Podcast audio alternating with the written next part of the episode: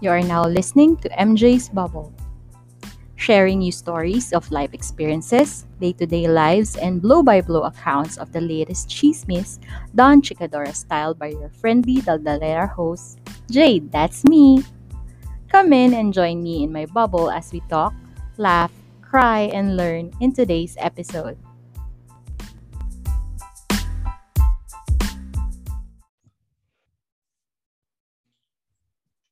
Hello, everyone. Hello, Bubble Mates. Welcome to episode 29 of MJ's Bubble. My name is Jade, and I am your friendly Daldalera host. And as always, I hope you are okay wherever you are in the world. Gulat, windang, shock. Ayan ka ba today? Parang di naman. Expected mo na ba yung magaganap? So, wag na rin kayong magulat dahil ngayon may co-host ako from the land down under. In the middle of his busy life, si Arky. Pero wag daw siyang tawaging Arky. So, NBA 2K Master. Raymond. Hi! Hey, Jade. Kumusta? Basta. Master, gamer lang. Oh, Master ka eh. Master! How are ya? Ito, So, yeah. Kumusta? ito, ah, kasabay nyo rin na bibigla sa mga ano, sunod-sunod na breaking news. Breaking ganap. So, Oo. meron pang ano kasi dito. Meron pang, hindi naman nakakagulat na nandito sila. Pero, dahil expected naman sila na nandito, um, joining me today are the hosts of the longest running po- comedy podcast in the Philippines, Bubble Mates, mga kamacho at ses- sexing chismosa, ladies and gentlemen, two out of three of my idols, of our idols, the macho, dalawa lang sila eh, ng dalawang, ah, two out of three of the macho trinity, uh, Matro- Macho Chismisan Podcast, Ingo and P2P. Hello po! Ooh, so, Ooh, so dapat yung- ba- by ni, by ni Tito dahil dalawa lang kami. Hindi, sige, go lang. Ano ba yun pag dalawa, sorry, duo? By by Duo. Ninity. Ay, duo ba? Akala ko By- by Ninity. Ah, puta, Kasi tri- Trinity eh. So, parang by. Ah, okay. Get, By get, Ninity. get. Ito joke. so, kumusta kayo? Buta naman. Eto, ano, masaya. Masaya yung mga balita ngayon. Balita ngayon. Ikaw, Ingo, natutuwa ka ba? Um, s- matagal na ako hindi nagbabasa ng balita dahil ano eh, medyo nagkagaguhan lang tayo dito sa ano eh, pagbabasa ng balita eh. Maski man yung sa COVID ano eh, ah, COVID act- active cases ng COVID, hindi ko na masyadong titignan. Ayun. Teka lang, teka importante, lang. boy pa, no?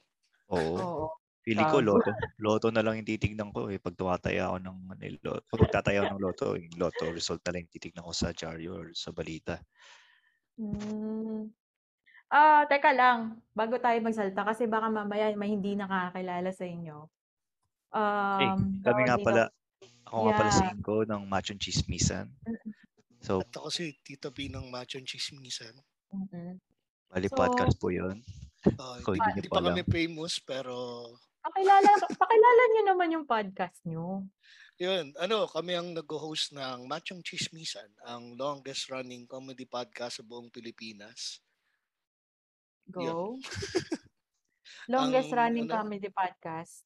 Ang ng inyong Pilipinas. twice, twice, ano, twice a week source of happiness sa podcasting world. Mhm.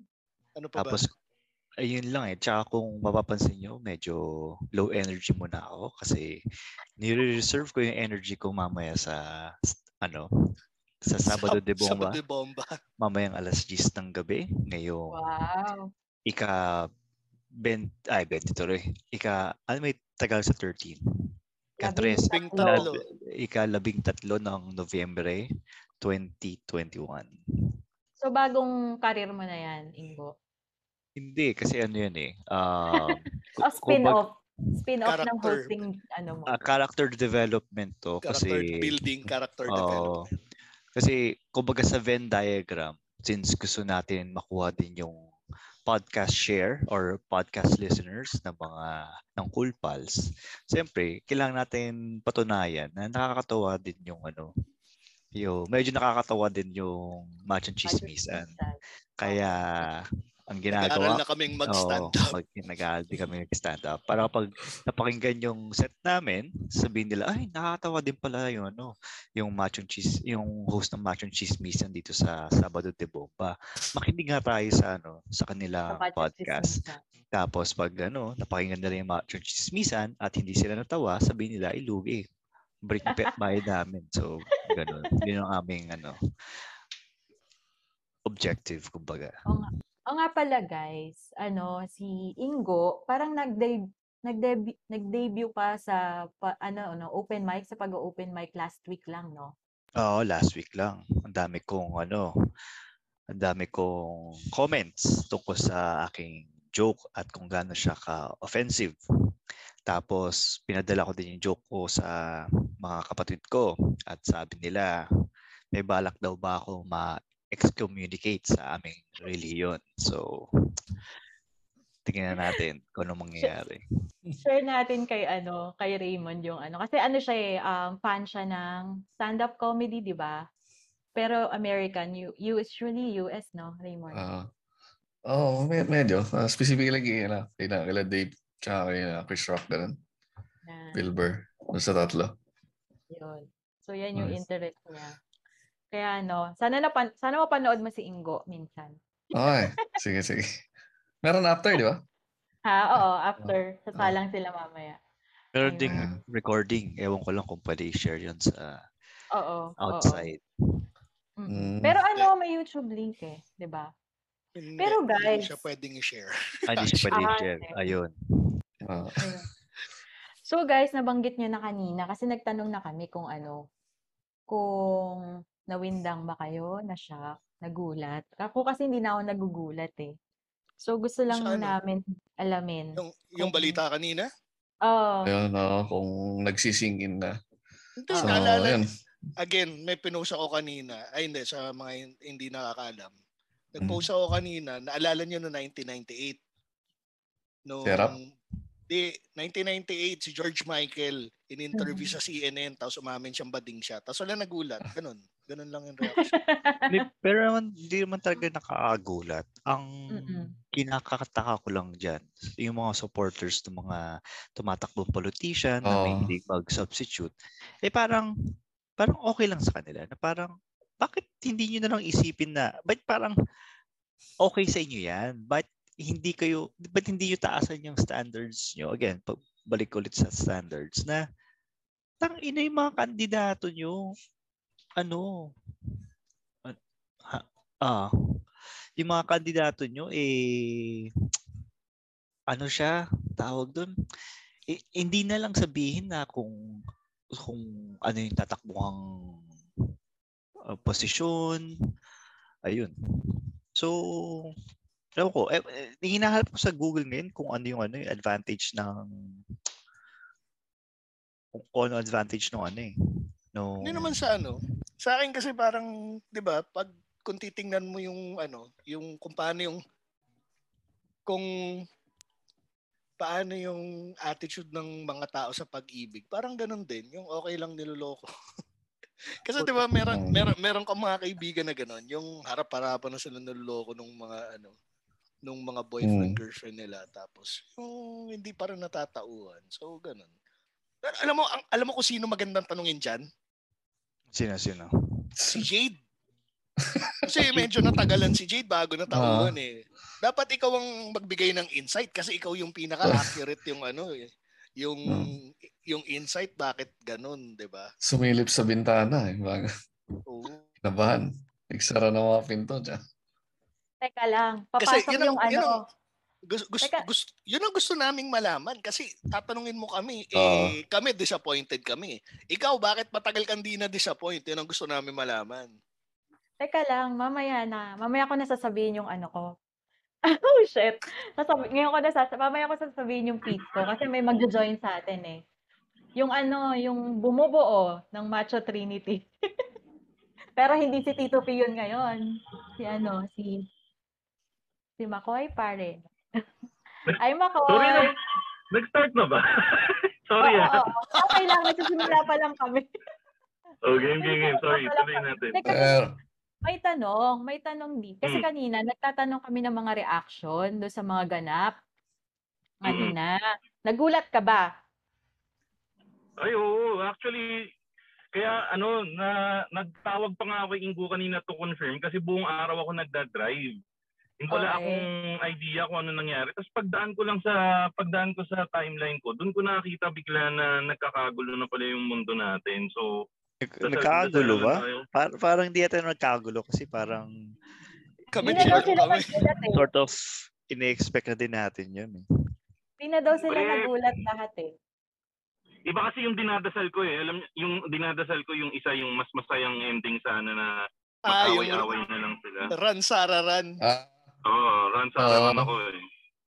hatiin Oh. sana. Divide and Wala conquer. Pero si Bongo, yun ang hindi ko ina-expect ah. Yung si Bong, yung Bongo Duterte tandem. Ako, m- nung narinig ko, medyo naliwanagan ako kasi di ba nga, Tito P, yan ang pinag-uusapan natin doon sa ano, di ba? Na isang teorya nung ah, kakilala natin na ganyan nga daw yung mangyayari. So, ah, medyo medyo nagkatotoo ng slight yung ah, paniniwala ako dyan sa parte na yun. Mhm.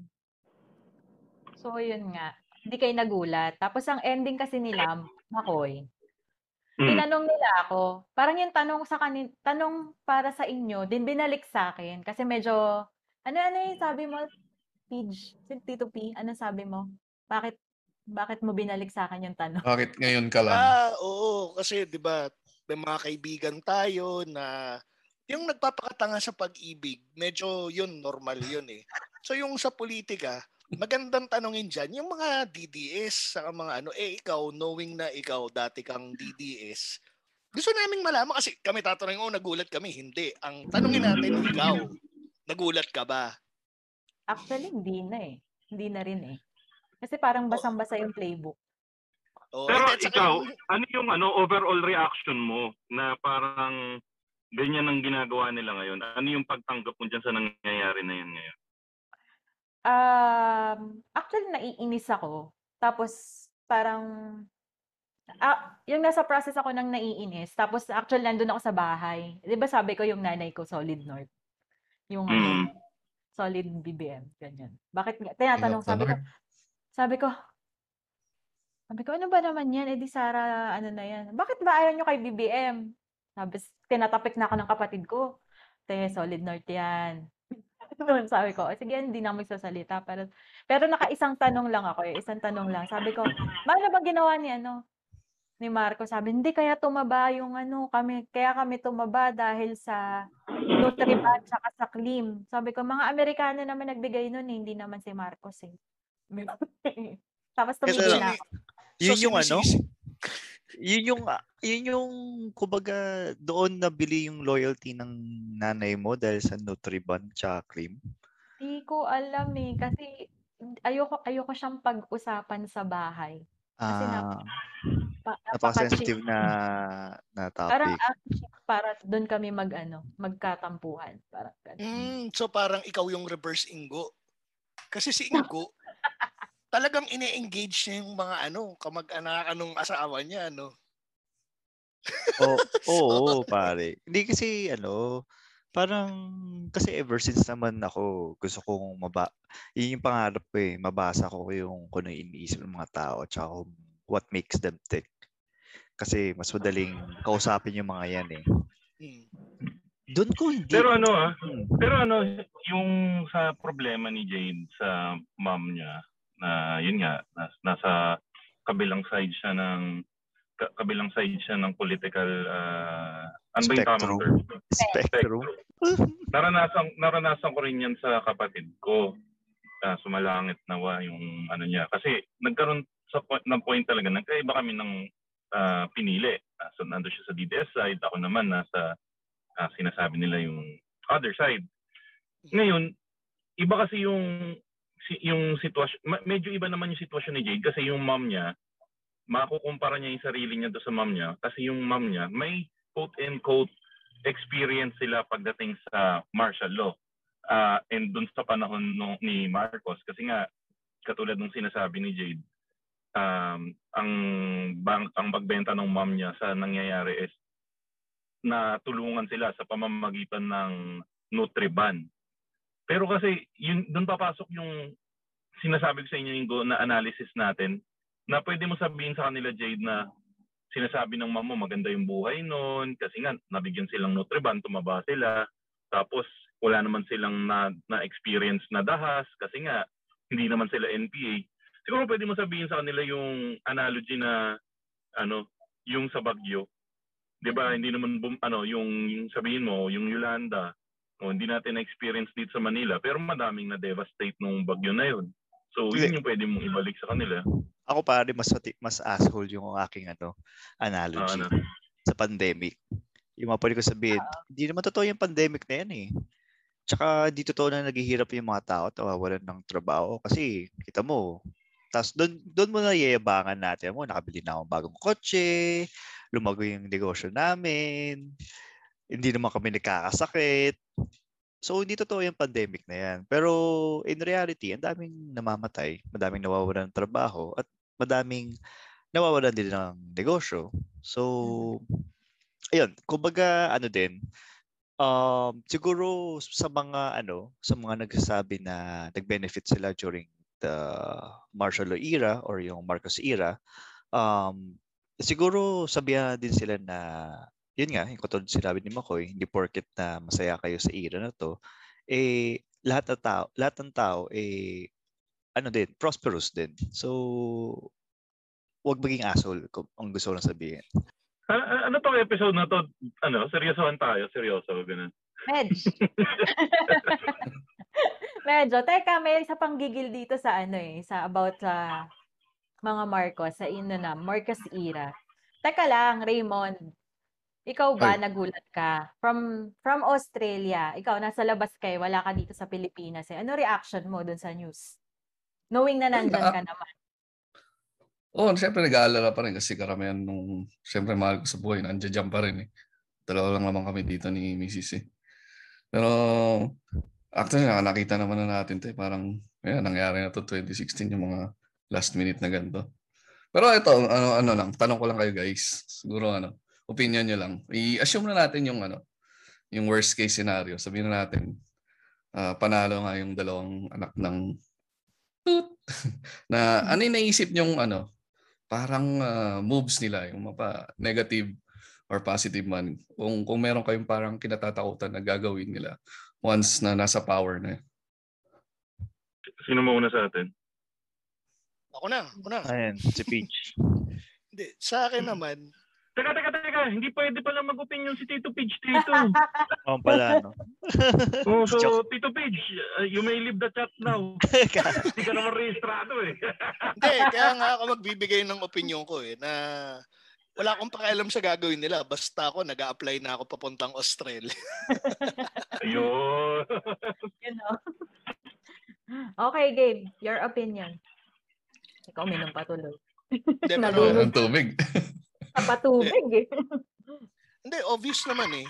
Yung revisionism na ano na kumakalat sa Mm. internet ngayon, parang lulubusin na nung ano nung anak ng isang diktador. Tapos yung Nililibro anak na yun, naman ng yung anak naman ng strongman, syempre, iniiwasan niyang mademanda yung tatay niya. Yun lang Mm. naman yun eh, basic na basic lang naman eh.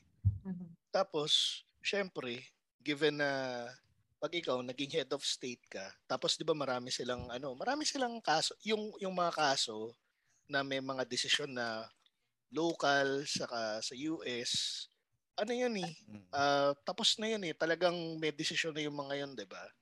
So basically, na. pag pag may conviction na yun, so bilang head of state, pwede mong i-leverage yung pagiging presidente mo para makapag-compromise ka katulad ng yung hindi ka makapag-travel papuntang US dahil huhulihin ka. Pag head of state ka, syempre, wala na silang choice. May ano ka na. may Diplomatic immunity. immunity. Diplomatic Mm. immunity na yun. So, napaka ano naman eh, napaka basic eh. Saka syempre, again, meron silang nililinis na pangalan. Yun yung ano naman doon eh. Eh, ganun eh. It is what it is. Hindi natin makokontrol paano mag-isip yung mga tao. So, kung gusto nila yun, di okay lang. Basta ako, kailangan ko na rin isipin yung kinabukasan ko. Oo. Yan lang naman eh, you, every man for himself. How about Ako you, talaga, ah, halos parehas kami ni ano, ni Tito P na isa sa ka- kinakatakot ko talaga is yung historical revisionism. Kung isa sa magandang ginawa ng ano, anong bansa ni ano, Ingo? Ni Sino? kung saan nag, si yung swastika, swastika sila Ah, Germany. Hitler. Germany. Germany, isa sa ginawa nila is bawal pag-usapan si ah, yung bawal magsabi ng positive things. Ginawa nila tong batas ha, positive Hmm. things about ah, yung reign ni Hitler. Bawal palabasin ng maganda si Hitler on everything. And inaaral nila yon sa inaaral nila yon sa eskwelahan. Siguro yung isa yun ang isang mali na ginawa noong ginawa yung bagong constitution ni, ni ano ba yung tawag? 1986 Constitu- Constitution. Hindi nila binigyan ng diin at tibay yung pagiging pag pag pag ano pag tatatak sa utak ng mga tao kung gaano kapangit yung yung parte ng ah, history natin na martial law. Tapos isa pa sa pinaka nakakatakot talaga, napakadami pang pera na nakila Marcos na hindi pa nila nababalik. So, kahit pa paano kasi may katiting akong pag-asa sa buhay ko na makukuha pa natin yun. Pero kung mananalo si Marcos, tingin ko goodbye na tayo doon forever. Talagang hindi na natin makikita yung pera na yun. Kung napanood nyo yung Kingmaker and kung nabasa nyo yung ibang libro, kinikwento kung gaano kagahaman yung pamilya ng mga Marcos. Hindi ko alam kung paanong may mga tao pa rin susuporta sa kanya kung alam lang nila yung mga kagagawang pinaggagawa nila. Ah, yan ang isa sa pinaka-big na ano talaga sa akin, nakaka-turn off eh. If ever na sinusuportahan mo yung mga ano, yung mga Marcos. Kaya Actually, actually alam naman nila, pero parang inisip nila, eh, gawa-gawa lang yan. yun nga, eh, fake news. Ah, may lumabas pala, Jade. Jade, may lumabas Yeah, yeah. na theory na actually hindi theory eh. In- inaral nila yung campaign trail ng Marcoses ngayon na Mhm. ang ginawa nilang campaign ah, strategy is kahit anong mangyari, Marcos pa rin ako. Um, wala na akong kailangan i-explain sa'yo Yes. iris sa kakita nyo napansin nyo lumabas yung bumaha sa social media yung ah Raymond, ewan ko kung napansin mo to Raymond ah. Bumaha sa social media Ay. yung ah, respect my opinion, ito ang opinion ko, sige, Mm. iboboto mo si Lenny, iboboto ko si Marcos. Mhm. Bali ang ipinakalat niyang ipinakalat niyang kultura is um wag niyong questionin ang ang Decision decision ko. ko. At Hindi iboboto ko si. Marcos. Wag mo na akong pakialaman. Yan ang decision ko. Wala ka nang paki kung ano yung credentials ni Marcos. Wala na akong paki kung ano yung credentials ng politiko mo. Basta in ang in ngayon, ang uso ngayon, si Marcos ang iboboto ko. Yun, mapapansin mo yan sa social media. Actually, may ganyan ako napansing narrative eh. Kasi parang meron akong isang sa kasama sa network ko. Nag-guest na rin yan dito sa podcast na parang bakit daw yung mga supporters ni i- yung, yung mga pinklawan, pinklawan tawag nila, yung mga kakampink, pag nagsasalita daw sila, they need to dish, they need to diss mar, ano, BBM. Pero bakit daw si BBM wala namang sinasabi against the ano, against the ah, kakampinks, parang ganon. So parang lumalabas, naging mabait, mabait allegedly yung mga Amen. BBM supporters. Pa, kasi pinababayaan lang nila kayo. So parang lumalabas. Tapos itong mga kakampings, kasi nga iniiwas nila, parang pinapaintindi nila na ito yung magiging ano, ito yung magiging scenario kapag naluklok sa power tong si ano, pag naluklok sa power ulit itong mga Marcoses. So parang nag nagbaliktad yung narrative na parang naging aggressive yung mga kakampings dahil dinidis nila si BBM. Sa yung isa kasi napansin ko, Jade, Tito P, Raymond Domingo, ah ako, lakas ko manood ng YouTube. Pinagana na nila yung pera nila sa pagpapalabas ng propaganda sa YouTube. Mm-mm. Tito P, mga five years, ah hindi, hindi lang five years ago, more than eight years ago. Di ba? Naglalabasan na yung mga propaganda ng mga Marcoses sa YouTube eh. Na nakapanood ka na ba nun, Tito P o Raymond? Oh, hindi. Di lang five years eh. Na- Nag, well, nag-boom lang siya nung five years ago kasi mga five years ago nag nag-start talaga yung ano natin, yung trend sa social media na Mm. talagang umangat siya. Pero ever since naman talaga meron ng steps for revisionism kahit by word of mouth eh. Ang utak no, Nagkataon- sobrang sarili. Nag, nangyari lang kasi yung mga five years ago, yun yung ano, yung sa Cambridge Analytica. Oo. Doon, doon, yun yung talagang, di ba nga allegedly nagbayad ng malaking pera yung, So, so- sorry Yung- Tito P, yun pala Tama. tamang pronunciation nun, Cambridge. okay, Thank you Tito P ha. I was today years old na hindi pala Cambridge yun, Cambridge pala. Pag sa Cubao yata, depende. Cambridge. Pag yung street sa Cubao, Cambridge. Sorry. Sorry, Tito P. hindi, hindi, ano lang yun, uh, I mean, ano, tomato, tomato, pareho lang yun. Oo. Anyway, yun nga, parang na-weaponize kasi yung social media around five years ago, kaya siya nangyari. How about you, Ingo? Anong ano mo? Um, what do you think is the worst case scenario kapag naupo tong si... Oh, wala na tayong ino, wala na tayong itatago. BBM Sara. Any of the two, whether BP or ano, vice versa. Ano yung Mm. worst case scenario para sa'yo? mag-pull out ng ano, mag-pull out, mag-pull out mga investors tsaka yung BPO industry. So kapag actually ako talaga I'm ano eh after the money sa lahat tungkol sa economy. Um, so yun ang kinakatakot ko kasi once na nag-pull out yung mga BPO from outsourcing their processes from Tapos, tapos tayo kasi yung BPO yung nagbibigay ng ano eh mas mga complex jobs eh. Yung complex jobs translates into higher pay. So, kung wala yung higher pay, tata baba tataas yung ano, yung unemployment, tataas yung poverty. So, tapos brain drain. Pero siyempre, um, lilipat naman sila sa ibang ano, um, ibang delivery centers, ibang uh, countries like India tsaka Chengdu. Though ang advantage natin eh ano neutral yung um, sa China. Ah, okay, okay. China. Pero, ang naisip ko rin kasi, pwede rin kasi nilang i-leverage na, ano rin eh, kung tutuusin naman, nung panahon ni Digong medyo nagkaroon din ng surge eh, pagdating sa ano, sa eka- sa economy. Kasi nga, naging paborable yung pag-business sa Pilipinas sa mga Chinese businessman. Dahil parang, inano eh, parang ginawa nung panahon ni Duterte is yung proseso unlike nung panahon ni ni Pinoy puro audit yung maraming check and balances pag gusto mong mag-set up ng business unlike nung kay Digong parang na fast track eh so kahit pa paano nakakatulong siya pero most likely magiging ano natin magiging business partner natin si China pagdating sa ano economic policies at saka pagdating sa trend ng ano. Kumbaga parang yung mga western mag-shift tayo from doing business with the western countries to China. Yun yung parang nakikita kong scenario. At saka tandaan nyo, Which is not necessarily a bad thing ah. Parang it could also do wonders ah. At saka ano ah, hindi, actually sort of disagree ako dyan. Kasi isang industry yung definitely hindi mag invest dito sa Pilipinas eh. Kapag, nangya- kapag nawala yung check, check and balance, ano yan, a banking industry. Lahat ng forms of financial industry mawawala from banking and insurance.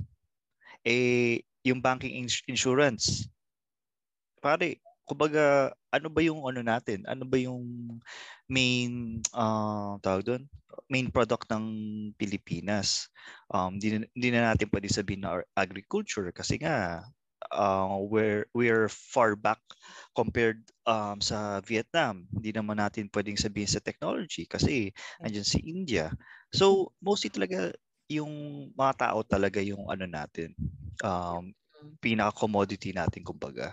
So kapag nag-pull out din yung ano banking and finance industry dito sa Pilipinas dahil nga sa kagagawa ng government, ang dami, ang lalaki ng bank dito. Uh, Deutsche, uh, ang main ay yung investment bank na yan, ang laki ng trading nila pagdating sa foreign exchange. Um, ano pa ba? HSBC, Citibank, um, ANZ, but Mm. anything na ano, mga foreign banks, mawawala yan. And also yung mga na gano'n na sila dito. Parang nag-stop na sila. retail, retail yung Diba? stop ni City. Pero yung Mm-mm. ano, yung BPO nila andito pa rin. Pero ang point ko lang naman, isang dalawang ay isang industry mawawala is yung banking and finance kasama na diyan yung mga investment. So kasama na din diyan yung mga insurance. So isipin nyo, Depende. HSBC is China-based. Hong Kong base si Ah, Hong Kong HSBC. based. Pero si Hong Kong, siya yung kapitalistang China. Mm-mm. So yon. Um I don't think na um ipo-pull out ni ano ni tawag doon ni China sa HSBC dito pero hindi ganun kalaki yung market ni HSBC as compared kay Deutsche. Mm. Si Deutsche lalamunin yung FX trading ng Mm. FX trading ni ano ni HSBC. So anyway.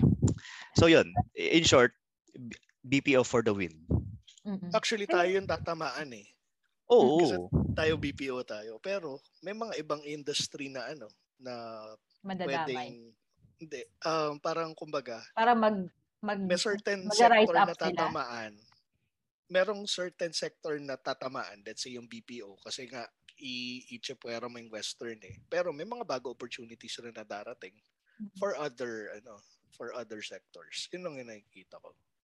So more on manufacturing question. or si ano, sa diyan ba sa Australia, ano ba impression dun sa nagaganap dito sa Pilipinas, dun sa elections and everything? Meron bang nasasabi sa yung mga workmates mo? Ah, Dito bukod sa yung kay sa basketball tsaka kay Jeff Horn. Ano? Eh, Sa politics wala namang ano, eh, hindi hindi sila kasing ano eh. Maingay pa rin yun. Ah, hindi, ah, ano, na, na- nagtawanan lang kami noon eh. Wala nga silang pakialam sa basketball kasi hindi naman yun ang main sport nila eh. Oh, rugby. Rugby, means Rugby, sport. yung parang mas pakialam pa rin. Parang dito lang rugby, din pala eh, no? Rugby din. Oo, sa ilalim ng ano. Sa Ilalim ng tulay. ng tulay. Napakaluma ng joke. Sorry ah. Hindi naman tuloy sila ano eh. Hindi si hindi sila masyadong ano sa current events natin. Hindi kagaya ng mga Singapore ako. Nagugulat ako. Alam nila yung Oo. ano yung mga nangyayari sa Pinas eh. Dito, hindi masyado. Pero although may, may share nga ako kay Jade nung minsan na ano, yung parang pinakamachong chismisan podcast nila dito na local. Di ba Oo, share ko oo, sa oo, iyo yung pinag-usapan nila si Imelda. Isang buong episode yun. Tapos parang shock na shock sila na ano na yung narating na. Kasi sinimulan nila kung gaano kagrabe yung diktador, ganyan. Shock na shock sila na nakakabalik Mm-mm. sa sa through the power. ano, through the through the Oo, aid of oo. ano Du- Duterte no Oo. na parang sinasabi Oo. nila niluklok si Duterte Oo. parang sinuport siya ni Aimee for them to Mm. prepare yung comeback ng mga Marcos Marcos Marcoses to power. Parang Parang pinag-usapan nila kasi yung ano eh, yung Kingmaker doon eh, na documentary. Ayun. Tapos gulat na gulat sila na may ganun. Alam niyo kung anong problema doon sa Kingmaker? Hindi magets nung iba yung point nung Kingmaker. kung hindi ka, kung hindi ka ganun katalino, hindi mo nagigets yung punto. Ah. na di ba merong Mm. scene sa King- Kingmaker yung namimigay si Imelda ng isa-isang Mm. libo ba yun? Oo, Oo. sa mga cancer Ah. children. Hindi nila magets na napaka-kupal move nun. Oo. Hindi nila Mm. magets yun. Parang ang ang tingin pa nung iba, wow, ang bait ni Imelda, nagbibigay siya ng tigi-tigisan libo. Yung yung isang Ah. scene doon na nabasag yung mga picture frames Ah. na Mm-mm. Asshole ang tingin nila doon, wow, ang ano, ang ayos ni Imelda, ang authoritative niya, inuutusan niya yung mga kasambahay niya na ayusin. Ang tanga-tanga kasi nung kasambahay. Hindi nila magets yung mga punto ng mga pinakita doon. Yun yung problema.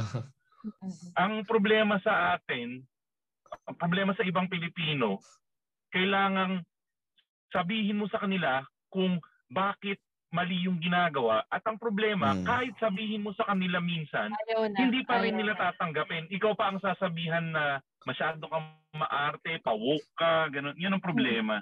Mm-mm. Ito yung Yun gusto yung- kong erase dyan. Kaya siguro napag-isip rin talaga ako na ano, na ito sa tanong buhay ko, 'di ba alam mo yung magjo-joke ka na gusto mong mag-migrate. Tapos ngayon lang talaga ako yung desidido na talaga. Kasi parang ang kine-question ko na hindi na yung ano eh, hindi na yung sila yung mga families in power, yung mga power brokers eh. Ang kine-question ko na yung mga tao eh na yung yung the Yes. mere fact na yung ginawa yung kingmaker Mm. tapos hindi nakuha ng mga tao yung context Mm. na, na Mm. gustong marating nung documentary na yon Mm-mm. isa na siyang question about dun sa kalidad ng tao dun sa bansa eh. Na Mm. Bakit natin kine-question na hindi magets ng tao? Ba't hindi natin kine-question? Bak? Hindi.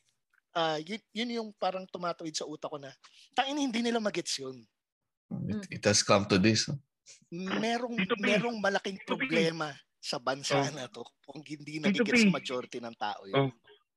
Tito P, y- Oh. yung the mere fact na hindi nakukuha ng tao, yan yung gustong gusto ng mga politiko kasi ibig sabihin Mm. it's going it's all going well it's all going according to plan.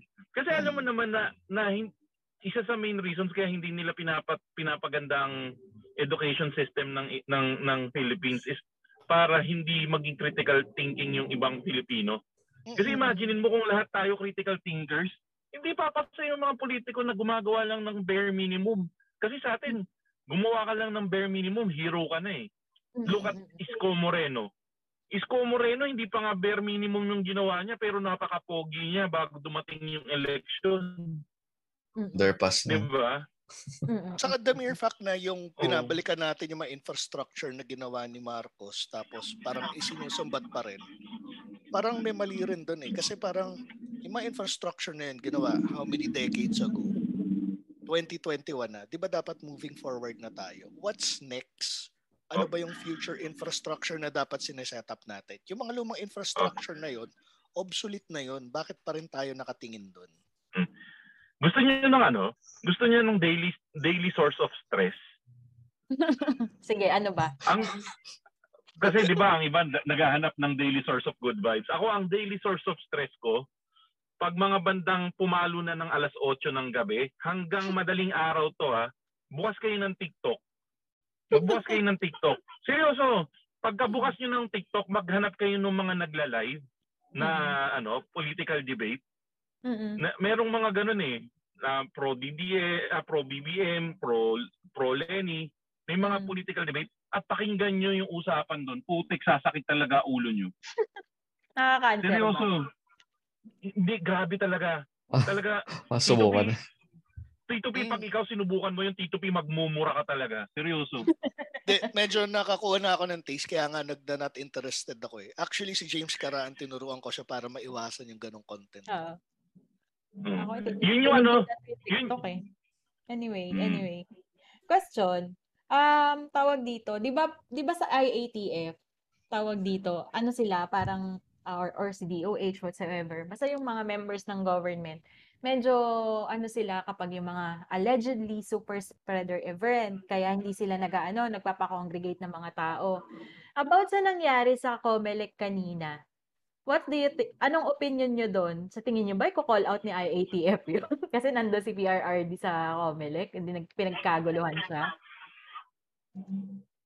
Hindi, hindi niya ko call out yun. May history na tayo na ano eh, na pumapabor sila pagkakampi. Mm. Tapos the mere fact na hindi nga synchronize yung IATF natin eh, parang wala silang Viber group. Mm. So, Totoo. Super Med- sablay eh, no? ano lang, parang lowered ex- sabi nga ni ano ni Ramon Bautista, lowered happiness is the key to happiness. Bagay. Lowered expectations. Anyway, so masyado nang seryoso yung topic. Pero, speaking of sablay, kasi nakakaano talaga yung news ngayon. Medyo sablayers. Sorry guys. Ayun. Um, para do sa mga listeners natin, I mean, di, na kasi, di kasi masyadong sikat tong Machong Chismisan podcast na to eh, kaya baka hindi nyo kilala tong tatlong to. Kaso ano, introduce ko na din sila. Itong podcast na to yung longest running comedy podcast dito sa Pilipinas. And they just launched their 12th season last week. So, yay! Raymond, kailan ka pa nakikinig sa kanila? Ah, ano. Simula napanood ko si Makoy sa nag-guest kasama si Tado sa Good Times. Hinahanap Tagal ko na na yung Machong Chismisan. Tatawa 2014 na. ata yun eh. Tapos Oo. ano pa yun, sobrang unplanned pa yung guesting na yun. Na, naligaw lang ako sa studio. Oh. Yun, tuwa ako doon.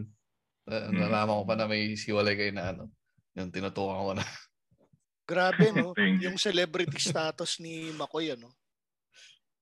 Ma- May bit-bit factor, you know. Na, na, Ako- na, non-existent yung celebrity status gago. Parang hindi naman. Parang hindi naman. Ako kasi Mere fact ano na may lang, nagpapapicture sa'yo, pre. Celebrity status na yun. Sa inyong dalawa Yun, may ah. nagpa-picture na sa inyo. Uy, di ba Makoy nabanggit mo si Ingo ang unang may pa-picture moment sa Rockwell? Hindi, ano, Pogi. nakakilala moment. Nagpakilala. Nakakilala moment. May pakilala. Uy, may ganun pa. So, ako kasi ano eh, October 2022 lang ako nag, ano, eh, nag-start with Machong Chismisan. So basically, 2022? 2022? 2020. So, 2020 next year pa. 2020 po. Sorry, 2020. Mm. So basically, kaka-anniversary lang nung ano, Mm. nung simula ng pakikinig ko sa inyo. So meron kaming ano, so since nagpa-podcast din ako and si Raymond eventually magpa-podcast din, meron kami ditong scenarios na pwede kayong mag magkwento lang kayo, magkwento lang kayo nung ano, nung mga about dito sa scenarios na to or kung ano man, closer man na para at least yung makikinig nito na magpa-podcast, may balak mag-podcast or not ah, hindi pa hindi pa masyadong babad sa idea ng podcast. At least lang mag-share kayo ng experience niyo bilang kayo yung longest running pod, comedy podcast dito sa Pilipinas. So number one, may instance ba na hindi ninyo na pang napindot yung record button habang nagre-record na? Wala. Talaga? Pero may Yeah. instance na ano, yung nag-record kami, isa isa sa mga audio namin eh hindi gumagana. Ito yung panahon na nag-record tayo sa kotse Mark. Ay, Makoy. Ay, oo, oo, Yung- tandaan yung ko either- yun. Isa lang either- nagsasalit. Hindi, Oh, yun either- yung ano, bagong update yung i- yung Android nun eh na hindi na pwede mag-record ng ano, hindi na pwede mag-record ng calls. calls? So, oo. Kaya tumigil din tayo nun kasi wala na, wala na tayong way of doing the recording eh. So, yun yung nangyari. Ah, eh, about ano? Nag-record na ba kayo ng walang specific na topic in mind? Oo, Madalas. meron na. Oh, Madalas. ang ano kasi, ang yun nga, yung sa Machong Chismisan, parang ano lang naman eh. Ginagawa namin talaga doon, kwentuhan lang talaga eh. Tapos, minsan nga kung ano yung topic, di ba sa last episode natin bago yung kay Moto Ringo, meron tayong specific topic pero hindi yun yung napuntahan natin. Parang Oo. Nag-jump lang tayo. totally left field na. Oo. Mm. So nakalimutan nakalimutan na yung talagang topic na target for that day. Ay, tayo Kasi episode. mas kasi mas natuwa kami dun sa pinuntahan ng kwentuhan. Yung ihe, actually, yung ihe talaga, doon talaga. Pero, ihiregla kasi yun, di ba, dapat, Ingo? Oo. Sa- Punta kami sa ihiregla. ihita eh. So, Magkalapit naman eh. No? Oo. Ang- Pero lalo na nung bago pa lang ako. As in, Oo. ano, kaya kami nagkaroon na ng, ano, eh, ng planning sa topics. Oo. Kasi parang makakalimutan namin may recording ng araw na to. Tapos, ano nga yung topic natin? Tapos, yun, parang fif- 15 minutes before recording, tsaka kami magkakaroon ng topic. Tapos, Mm. hindi rin nasusunod yung topic. Kasi, pag, pag si Ingo humirit na ng ano, ikakalayo namin, doon na kami napupunta. Oo, oo, oo. Pero Eh, hindi, eto. hindi lang specifically kay Ingo ah. Lahat Mm-mm. kami parang may tendency talagang yung typical pag-review ano. ng ano, ng topic. Oo. Mm. Eh yung ano, yung kunwari, sa mga hindi nakakakilala sa inyo, syempre iba naman yung ano, listener base ko. Kung sakaling hindi ni pa nila alam, meron ba kayong nakakahiyang ambient sounds or ultra pangit na audio moments? Singo, gago yan eh. Putik. Buti, buti nga inalis na ni Ingo yung habit niya na ano, kumakain siya, umiihi siya, naguhugas siya ng plato. Ano pa ba ibang ginawa mo, Ingo? Um, nal- ay, Lalaba. naligo. Um, naligo, nag, habang nagpa-podcast. Kasi parang recently, nahiya na rin kami sa mga audience namin. Ewan ko kung napapansin tong mga audience namin. Nagkakaroon kami ng conscious effort to have better Better audio quality. quality. Oh, so, ang nag-spearhead nun si Tito P. Kasi kami Ningo dati, ang ini-edit out lang namin yung first and last part nung nung recording. Ngayon, medyo nagkakaroon ng konting paglilinis at medyo tumatagal yung paglilinis kasi nga ini-effortan talaga ni Tito P. Kasi Yeah. ano, ang reason naman kasi nun, pinan, pinakinggan ko yung ano, yung yung panahon na produce pa sila ni Ange yun sa NMF TV. Tapos, Mm-mm. nung pinapakinggan ko, minsan yun nga, pag bumabagal yung internet, tapos may mga may mga pangit sa audio, biglang, and pinapakinggan ko rin kasi kailangan kong bantayan yung ano eh, yung quality. Tapos, yun nga, parang pumuputok sa tenga, masakit. So, bilang listener, parang sabi ko, kailangan na nating i-up yung game natin. Kasi parang pag Ah. kinukumpara ko dun sa pag nagsasplice ako ng mga lumang video from NMF, Mm-mm. parang sabi ko, okay sana yung content, kaya lang yung delivery ng content, parang baka nakaka-contribute rin sa rason bakit ano, kumbaga, pag kung gusto man namin expand yung listener base Mm-mm. namin. Or ano, parang servisyo na rin namin dun sa mga ano, nagtsatsagang makinig sa amin. Mm-mm. So, yun Lalo, yung parang, lalo na ngayon, may Patreon na. oo. Mm-mm. Mm-mm. So, yun yung parang, at saka naisip ko, ano yung pinakaambag ko na masabi kong may silbi ako dito? Kasi, May si- ganon. Hindi, kasi ano eh, kumbaga I have to earn my keep eh. Kasi si Makoy siya naman talaga yung nagbibitbit pagdating sa interview. Si Ingo talaga, siya yung comic relief talaga ng show na ano. Walang walang, Walang babas.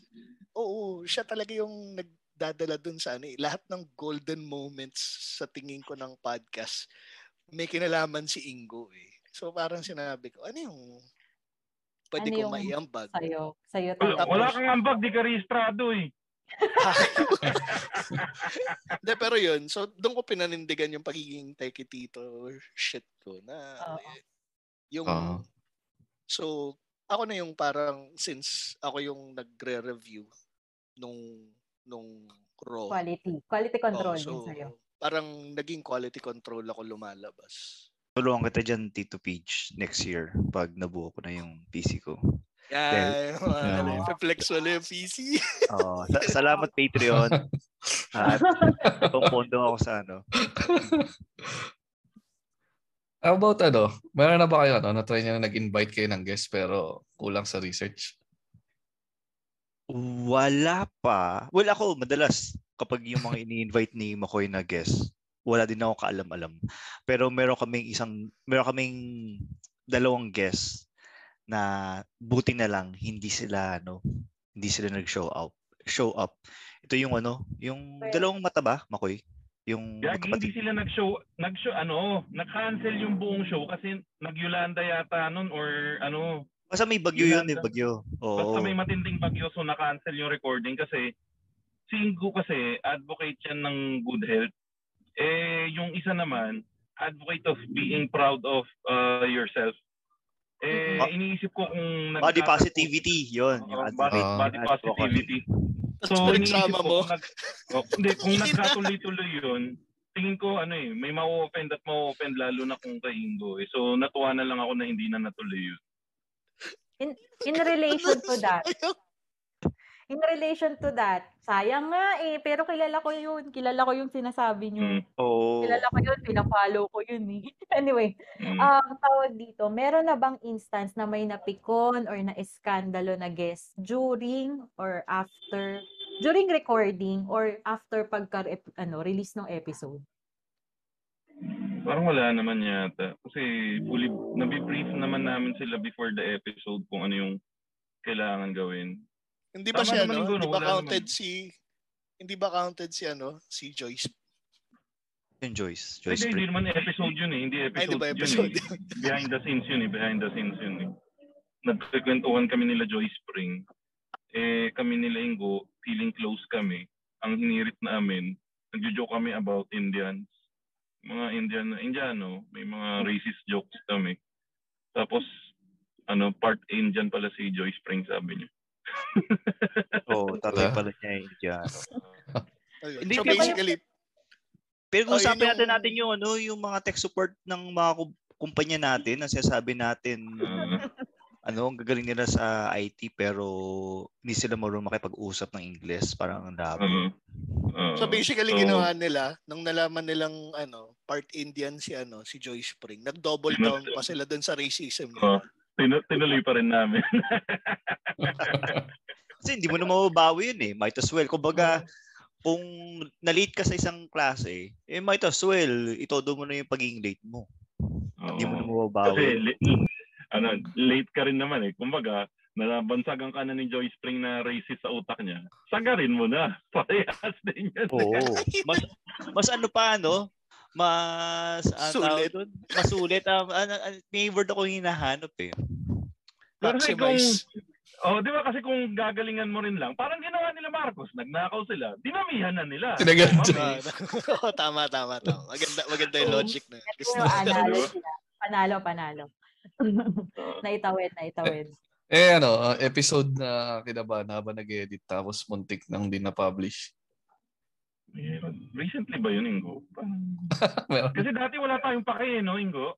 Di, usually pare yung ano, yung ang tawag din yung Holy Week special natin, usually nagkaka nasisira Ah. yun eh. For some weird Oo. reason. Hmm. Meron kasi kami, para sa mga hindi nakakala, meron kasi kaming Holy Week special. Ang tawag namin doon sa Holy Week special namin is ano, Expensive Sun Expensive Edition. Sun. Oo. Tapos yun nga, yung unang Expensive Sun ni Tito P, sobrang blasphemous nung mga pinagsasabi ni Ingo. Kilala niyo naman si Ingo. Hindi, ako yung Ayun. nag-ano nun. Yung namatay si Jesus, nag-celebrate yung mga, yay! Ganun. So, Oo. Tsaka yung ano, Barabas. Yung, Yeah. basta nag-joke ako about kay Barabas na parang similar sa politics ngayon. Na nagtataka pa ba kayo bakit binuboto ng mga tao yung mga ano, yung pinapili nga yung mga tao, Jesus at saka Barabas. Barabas tayo eh. Ayun, nasira yung episode. Hindi na namin na, na, Oo. na, retrieve Oo. Please. Di ba? Hindi, tsaka yun nata yung parang hinirit ko na dilawan si Jesus ata. Parang, Oo. Barabas pa rin, ulul! Ganun. Back you, Jesus, dilawan. Uh, gago. Okay. Kaya nasira yung ano, recording namin. Sa history natin, Ingo, mga lima siguro yung nasira. No? Tansya ko mga lima. Ang mga lima. Tapos Ano- merong isang ano- episode sira? na merong isang episode na sobrang saya namin doon sa episode na nasira na we had to redo it. Kaya lang di na namin makuha yung magic kasi nga yung mga Mm. tawa nyo, hindi nakatulad nung original na tawa nyo. Talagang Mm. medyo masama yung loob ko doon sa isang episode na yun na nawala na yun. Mm. Eh, 'di ba, in relation to that, yun nga may nasiraan ng episode. Pero meron ba kayong episode na hindi naman sa nasira, ep, ano naman, um, tawag dito, opposite naman, yung sobrang saya nyo, nag, dumating na kayo sa ano, point na nag-away kayo. Parang hindi pare-pare opinion nyo, na nag-away kayo, na hindi, na halos hindi matuloy yung isang recording. Or nag-away na ba kayo prior to Nag-away, recording? na, nag- hindi, nag-away kami, si Ingo, nagalit sa akin si Ingo.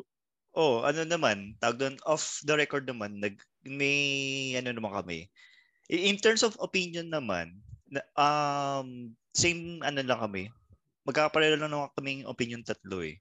Ang Mm. ano lang naman is yung may mga ibang topics na hindi pala pwedeng sabihin or may ibang mga scenarios na hindi pala pwedeng yeah, sabihin on air or yung kulitan, yun. Pero Oo. usually nagsasabihan na lang kami after ng ano, mga recording. Oo.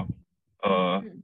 Pag ano, para kasing minsan kasi, since masyado na kaming magkakakilala, may Mm. mga joke kami na pwede naming ihirit in private na Mhm. naihirit namin sa show na Hindi pala hindi mo na naisip yung oh, hindi hindi appropriate so uh, best thing to do uh, uh, syempre hindi mo na i-challenge kung nasaktan siya eh A- ako kasi Mm-mm. believer ako ng ano ng real apology hater ako Oo. ng non-apology eh. so ay nung ano yung Mm. ano tawag ulit doon yung sorry not sorry ay yung Ah, parang nag-sorry ka non-apology pero nag Ah, non-apology. Apology. non-apology. So, hater ako ng ganun. So, ako pag nag-apologize ako, talagang iniintindi ko kung Mm. ba't nagalit. At pag naintindihan ko, talagang magsusorry talaga ako ng diretso, magmaman up talaga. Ako, ako madalas maka-offend eh. Kay Ingo eh. Mm. Yung, ano, kasi mad- pag, minsan kasi pag nakikita ko naaasar si Ingo, natutuwa ako. So, akala ko minsan, ma- all good pa rin. Pero syempre, pag nasaktan na talaga si Ingo or may hindi siya nagustuhan, kailangan mo talaga mag-man up and apologize. May cues ba kayo dyan kung nakapikon na kayo while ongoing recording? Eh, pi- Pinaplano na, pinaplano na rin ko. Paano? Wala. Paano? Meron may kayong cues daw ba? May safe word daw ba, Ingo? Di ba kakausap Wala. lang natin kanina na ba- may, baka magsenyas ako sa'yo or something pag ano. Oh, usually mga- middle middle finger yung senyas Oo. natin pag nakaka-offend. eh. Oo. So, Oh, medyo wala- subtle, medyo subtle naman yung signals namin. Oo. Medyo subtle lang yung ano, yung papakiling ko siya. Okay. Mm. Oo. Pero ano naman eh, Asshole, makikita ganun. niya naman kasi talaga eh pag ah, I mean maririnig niyo rin. Ma maano niyo naman eh. Ma, ako natatansya ko kapag nagkakainitan na eh. Kaya medyo nagte-taper down na rin ako pag ano eh. Pero yun, totoo. Yung pag nagpapake na kami, minsan, minsan patawa, pero minsan ano na yun. Mm-mm. Para, masenyalis na yun. Hinay-hinay ka na muna. Mm.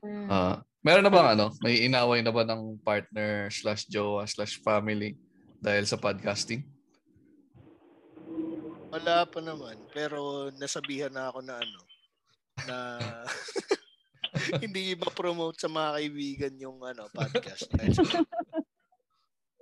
Oh, wala Si naman. Ingo, Ako? meron ka ba, Ingo? Um, kailangan, nag- actually, nag-iisip ako. So far, wala naman. Um, though may mga ibang topics na hindi pa pwedeng pakinggan ng Mm-mm. certain group of people, lalo na yung mga conservative, yung mga Oo. traditional. Kasi nga, yung, yung tingin ko kasi sa sarili ko, progressive na no na Filipino. So kapag sabi nila yung mga babae bawal mag-drive, sabihin ko, fuck you. Bakit sila bawal mag-drive? Mm. Ganun ako ka ano, ganun ako ka advocate din kasi ako na ano eh, na equality among gender. So um yun. Kaya para sa akin, isang malaking ano, middle finger sa mga tao na nag ah, ang tingin nila sa babae lesser ano lesser, Lesser human being. Uh, Oo. lesser species. Kumbaga Kumbaga. the weaker sex. Parang gano'n. Oo. Walang ganun. Mars, ganun. Mm-mm. Okay. Kaya nga natatawa ako pag may mga na-offend pa rin na ano eh. Kung mas kung na- natatawa ako pag may mga question na maaasar ka ba kung mas malaki ang sweldo ng partner Hmm. mo. So sa akin Oo. tangin na. Oh, Hindi ah, free money. Saya pa. Oo, saya ko niyan. Kumbaga ano, bonus sa'yo yun. Question, ito Oo. naman. May instance ba na muntik na talaga kayo, ay, ito, for the benefit lang ng mga magiging bagong listeners nyo, since iba naman yung listener base ko, may instance ba na muntik na kayong tumigil sa pagpa-podcast? O daming Yung- beses na. Yung beses na. Pero yung pinaka, ano talaga, yung, yun nga, yung nawalan kami ng network, wala pa si Tito Pidge nun. So, ano, syempre, ano, cyberbobo kami ni Ingo, hindi namin alam kung paano mag-upload ng podcast. Hindi kasi kasing dali ngayon na anchor ka lang or ano, makakapag-upload ka na. Yung dati kasi parang medyo may science pa eh. Maghanap ka pa ng ano, kung paano i-connect sa iTunes. Tapos, hindi kami hindi kami alam kung paano magre-record, wala pang Zoom noon and everything. So Oo. parang nag nagtansya kami na ito pag di pa kami kinuha nitong mga in-applyan namin na network. Ah, kasi na ako nagparinig ako sa iba eh. Nagparinig Mm. ako sa TV5, nagparinig ako sa ah, hindi pala TV5, Digital 5, nagparinig ako sa ibang Oo. network. Wala, wala namang gustong kumuha sa amin. Tapos Mm. nung ang alam mo ang isa sa susi sa tagumpay, hindi ewan ko kung nakwento ko na to ah. Kilala niyo si Gabe Mercado? Ah, Ah, oo, oo, oo, oo, oo. Okay ka ba, Chad? improv. Ah, si, ah, si Gabe, oh, pare. Fuck you. Pero si Gabe Mercado ang isa sa mga main reasons kung bakit bumalik yung machong chismisan sa podcast world. Hindi dahil magkakilala kami ni Gabe Mercado, pero sa kanya ko natutunan yung Anchor. Nag-upload siya ng short podcast na nakahost sa Anchor. Tapos doon ko naaral yung Anchor. So, isa si Gabe Mercado yung sa dahilan kaya na-discover ko yung Anchor. Mm, So, thank you Gabe Mercado kahit di mo kami kilala saka kahit hindi mo pinansin yung DM ko na mag-guest sa amin. Aw. Sige, di-DM natin yan. Hmm. May tanong ka, Raymond. Oh, may mayroon na bang ano na, na parang mga nabash o violent reaction After ng isang published episode. Wala, pa- wala pa tayong matinding basher, no, Ingo? O meron ba? Wala pa. Ano, puro... Ah, Hindi pa kami ganun ka-famous eh. Oo. Niche market yung sa atin kasi. Oo. Ah, yun ang swerte namin. Yung mga nakikinig sa amin, ano, naiintindihan yung opinion sa Humor. humor namin. Oo. Oo. Oo. Yun, yun yung swerte. Sa'yo, Tito P, wala pa naman, no? Wala, wala pa. Mm, yun, swerte. Sino ba? Sino ba ako? Hindi, Kayo pero pa at least yung feedback sa sa podcast, wala ka naman natanggap na negative. Na. Ay, meron! Meron! Meron Yung ano? natanggap. Ano? Meron tayo Sa natanggap yung ano. Hindi, Yeah. nag-joke tayo tungkol kay Jesus. Natatalunin natin si Jesus. Ay, may, Ah? may- hindi ko na maalala yun. Ano sabi? Ko na ano, pinansin. nag, actually, hindi tungkol sa episode. Nag-post ako na konti na lang. Matatalo Matatalo na natin yung. Daily- Bible. Sa matatalo Daily na natin Bible? si- May oh, nagalit matatalo doon. na natin si Bo Sanchez saka si Oh. Bo, ano, si, si Bo Sanchez ko Daily tawa Bible. tawa doon.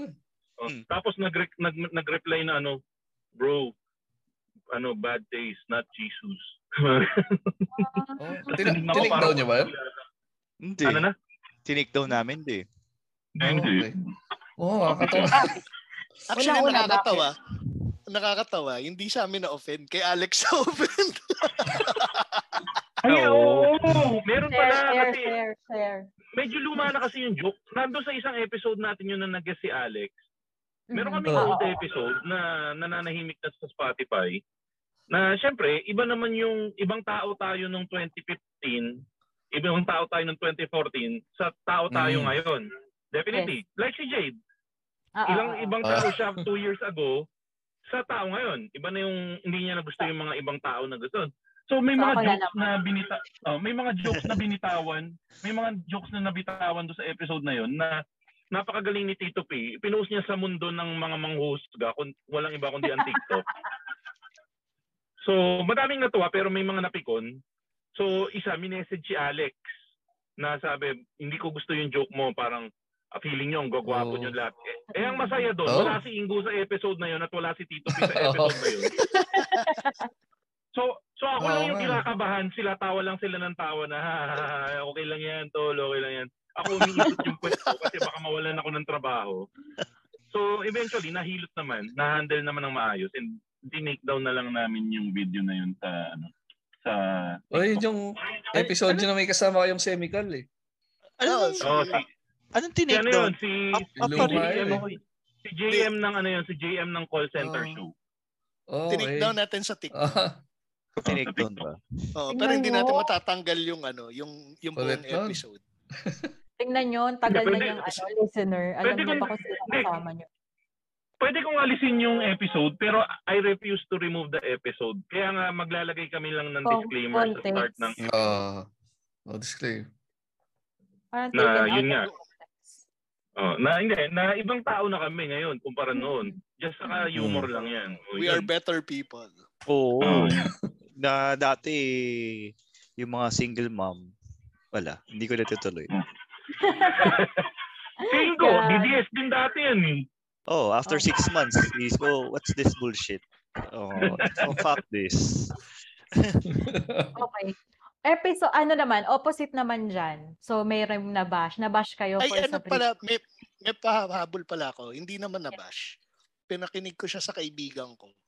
Oo. Tapos, nung ano nalaman na pang lalaki talaga yung market namin kasi babae yun. Eh. Tapos sinabi ko, pakinggan mo yung podcast namin. Tapos sabi niya, ano ba yan? Ang dami daw pinag-uusapan. Ito yung topic niya. Hindi kayo uma- Parang ang tagal bago kami umabot sa topic. Nakinig na lang siya ng walang kwentang podcast. So doon ko nalaman na may disparity yung yung market nung, nung dalawang podcast na. Actually, Hindi, pero hindi yun, to- no? Pero totoo, totoo totoo yan. yun. Totoo yun. Yung Makinig ka doon. Meron kasing ano, may mga tao na masayang makinig sa atin, pero pag pinakinggan ng iba, mabubuisit sa atin. Kaya na, kaya pag merong katulad Oo. nila Jay, nila Raymond na nagustuhan yung podcast natin, minamahal ko sila eh. Kasi ibig sabihin Aww. ka-wavelength natin Aww. sila. Aww. Ka-wavelength natin sila. Kasi pag minsan yung mga matatalino hindi nagugustuhan yung podcast namin. So pang average lang katulad ni Jay sa ni Raymond. Ah, sabay ganun, durog eh, no? Salamat ah. O yan, May katulad ako yan. dun. Yan, katulad yan sa sinabi mo. Pag may nag ano, may, pag meron nga kayong natutuwa, mayroon kayong minamahal na listener, naka-wavelength ninyo, meron na ba kayong mga na-develop na friends from your listeners? Wala pa. Di ka naman namin friend eh. I hate you. Hindi, meron. Yun. Actually, ano, Ingo and Tito P, ito yata yung ano no, time na naging kasing interactive tayo ngayon sa listeners natin. Ito na yata yung pinaka Mm. anong time no. Kasi dati wala talaga tayong connect sa kanila. Well, meron akong mga connect sa Twitter, parang hi, hello, batian, good, good job, ganun. Pero yung Oo. ganito na, eh, eh, tayo, Jade, na uusap tayo minsan tungkol sa weight loss journey natin, nag-aapihan Totoo. tayo ng mga kinain natin. Tapos yung yung sa Patreon group natin, sobrang saya Okay. na everyday may mapag-uusapang topic na ano Oo. na maganda and may support group tayo. So na-appreciate ko talaga yung support na nakukuha namin ngayon sa sa Mm. podcast natin. Sali ka na, Raymond. May tanong ka ba? Yaman-yaman mo Ah. Raymond eh. Nandiyan ka sa first world country. Mag Hindi, malapit na. Ano, pinag-iipunan ko na nga eh. Three dollars. sa halagang isang milk tea lang yan. Kung isang milk tea lang yun, no? Pinag-iipunan ko na. Three, ano, konting-konti na lang eh. ma, ka na naman. Raymond. Pinakinggan ko yung mga ibang episode na nandito ka, ang yaman-yaman mo, tapos kung ano, ano pinagbibili mo, hindi ka makapag-Patreon. Oh my God! Grabe. Oh, si, si Jade pa lang, palagi na akong tinitira eh. Kailan daw? Hindi, malapit na, malapit na. Oh. Naya kasi ako eh. Mayain kasi Mas siya. mahiya ka pag di ka nag-Patreon. Oo nga, may, may point ka doon. Kaya yun. Eh, ano na ba kayo stalker? Sa tagal-tagal ng, ano, 8 years ba? Meron na ba nagkaroon ng stalker? Actually, hindi namin malalaman kung may store kasi nag-stock siya eh. So, wala. Pero, pero may mga weird messages. Mga weird messages lang. na- Ayun, ayun, ayun, ayun. Ingo meron. Pare, pare isang beses, tang ina. Yeah. Kung, kung, kung yung asawa ko ay selosa lang, malamang, ano, sinaksak na ako sa leeg nito. Isang beses, pare, may, meron tayong listener, pare, tumawag sa, ano, tumawag sa Instagram kasi ko. yung Gcash, oh, kasi yung Gcash, no? Hindi. Tumawag sa, Sa Instagram, yung Oh, account. shit. Sa Instagram. Oo. Tapos Yung video siya. call? Yung video call? Oo, gusto mag-video ko. Si- Parang gusto niya. Di ba ako yan? Hindi, hindi, hindi, babae. Babae. Oo. Tapos sabi ko, sa inisip ko, Hindi ka sure na hindi babae si Raymond. so yun pare. Eh, iniisip ko naman, sa tang ina, ma, ma, nakakapahamak pala tong ano, itong, ito, nakakapahamak pala in a way. Kung Mm. seloso yung asawa ko, eh, buti lang hindi. Tsaka hindi din ako interesado sa, yan. Anyway, Kung interesado ka, tapos na. Tapos. Tapos ang Hindi. book. ah, alam mo naman ako kung ano yan, kung Chinese yan. Tapos Mm. ang last name eh ano, Mm. Ong Pao ko. Eh Ah, malamang, Ay, nako. Magic, Malamang. ano na yun, matic na. oo, GG na yan. Mm. Iwanan ko pati anak ko. Kung Pao ko yung kung last ko. name ah. Oo. Gago. Gago. In relation to that, um, nag, yun nga, mayroon bang, ah, aside from that vi- Instagram call, may indecent proposal na ba? Wala Kahit din. ka naman, Jade. Sige, kahit yung sikat na artista, walang, may mga art- sikat na artista wala nakukuha ng indecent proposal. Kami pa kayang mga nobody. Tingin mo, may magbibigay ng indecent proposal. Malay mo! Pangit. Malay mo! Pilang pogi sa amin. Hoy, hindi, di ba? Hindi nyo alam. Yung ano, oh sige, sabihin na natin hindi ganon. Yung mga Di nagsasend ng mga photos na mga, ano, Hindi, mga not pa- paklabe, necessary. mga ganyan. Not Hindi naman siya, necessarily, ano, nagbe-message. Pero, kay Ingo, ma- hindi natin may pagkakaila sa TikTok. Maraming nagtatanong. Oh, "Anong yun, mga pangalan?" ganon. Ano yung Ano closing? Ko pangalan nung- TikTok famous eh.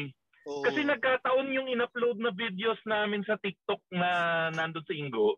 Yun yung peak ng kapugian niya eh. Naka-long sleeves pa siya doon. Hmm. Kaya madaming, tapos sexual pa yung ano topic namin nung kay Ingo. Kaya sobrang benta niya sa sa isang part ng society nun eh. Mm. Isang Hanggang part ngayon. ng society. Isang part ng alphabet. Pag yung mga lumang video, mga message, ang mga comment usually, sino yung nakapolo?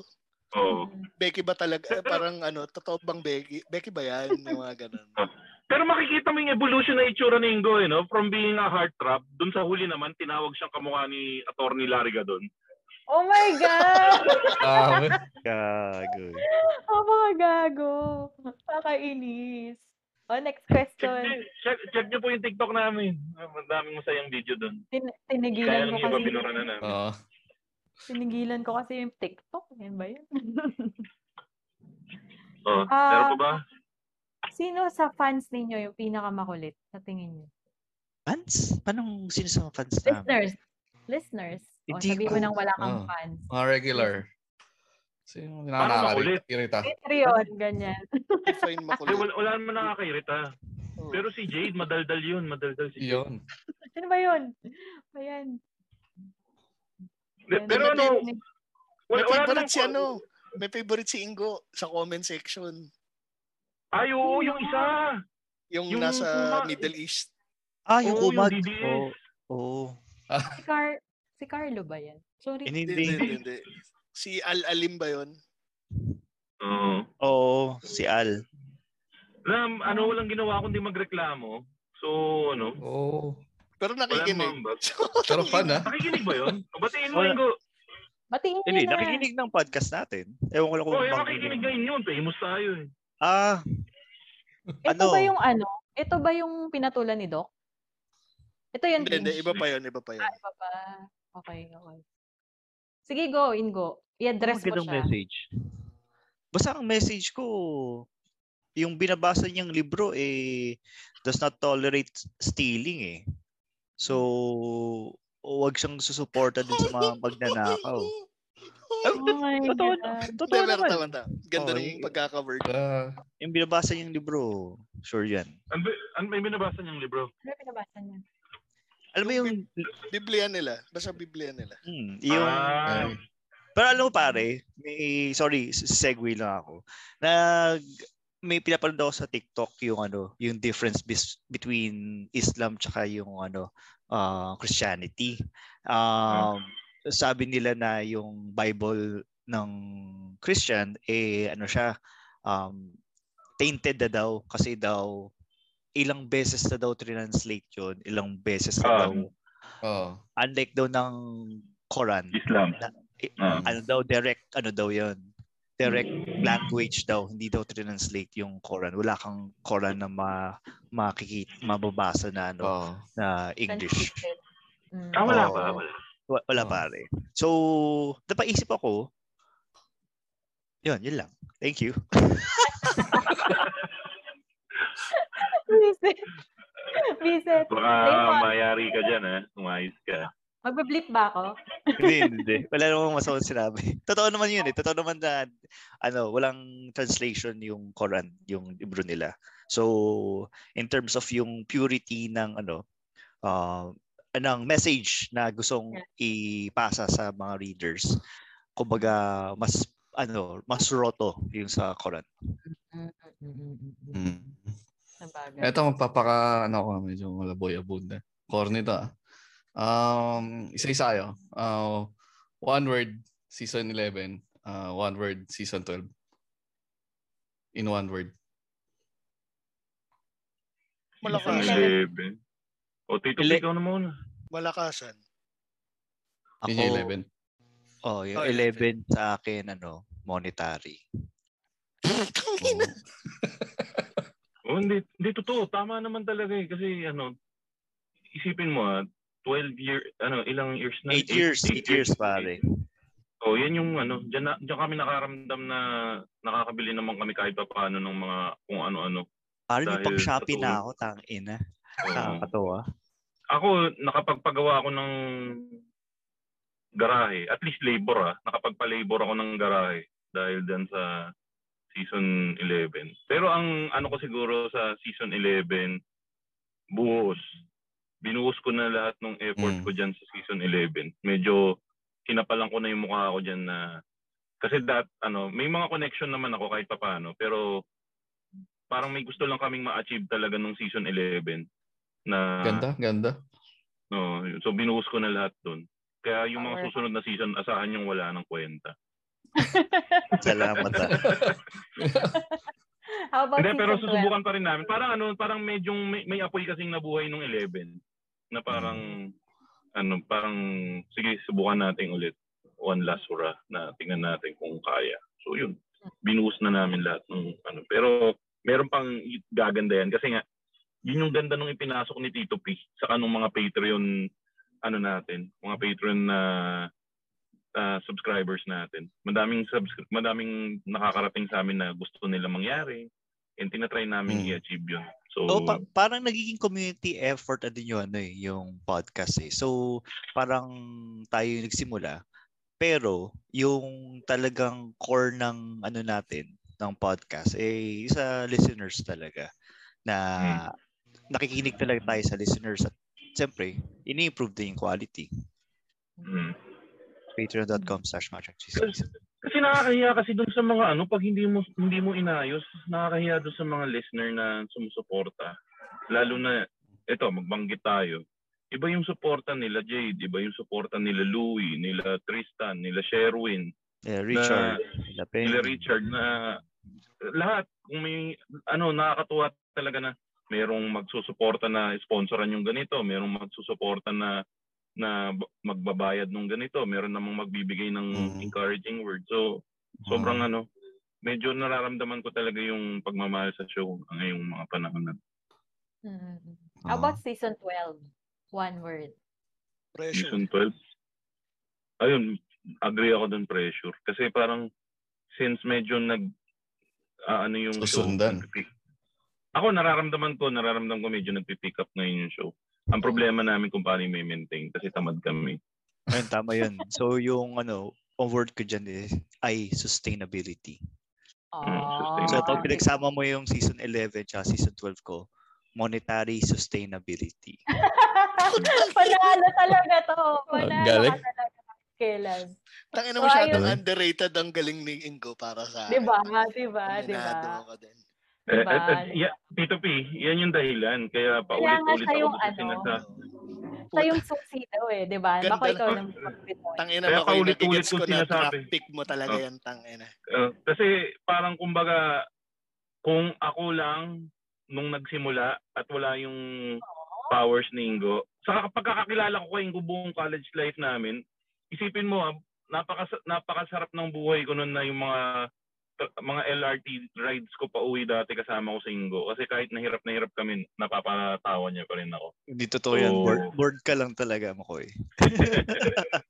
Eh, basta yun yung dahilan kaya yun yan, number one draft pick ko si Ingo.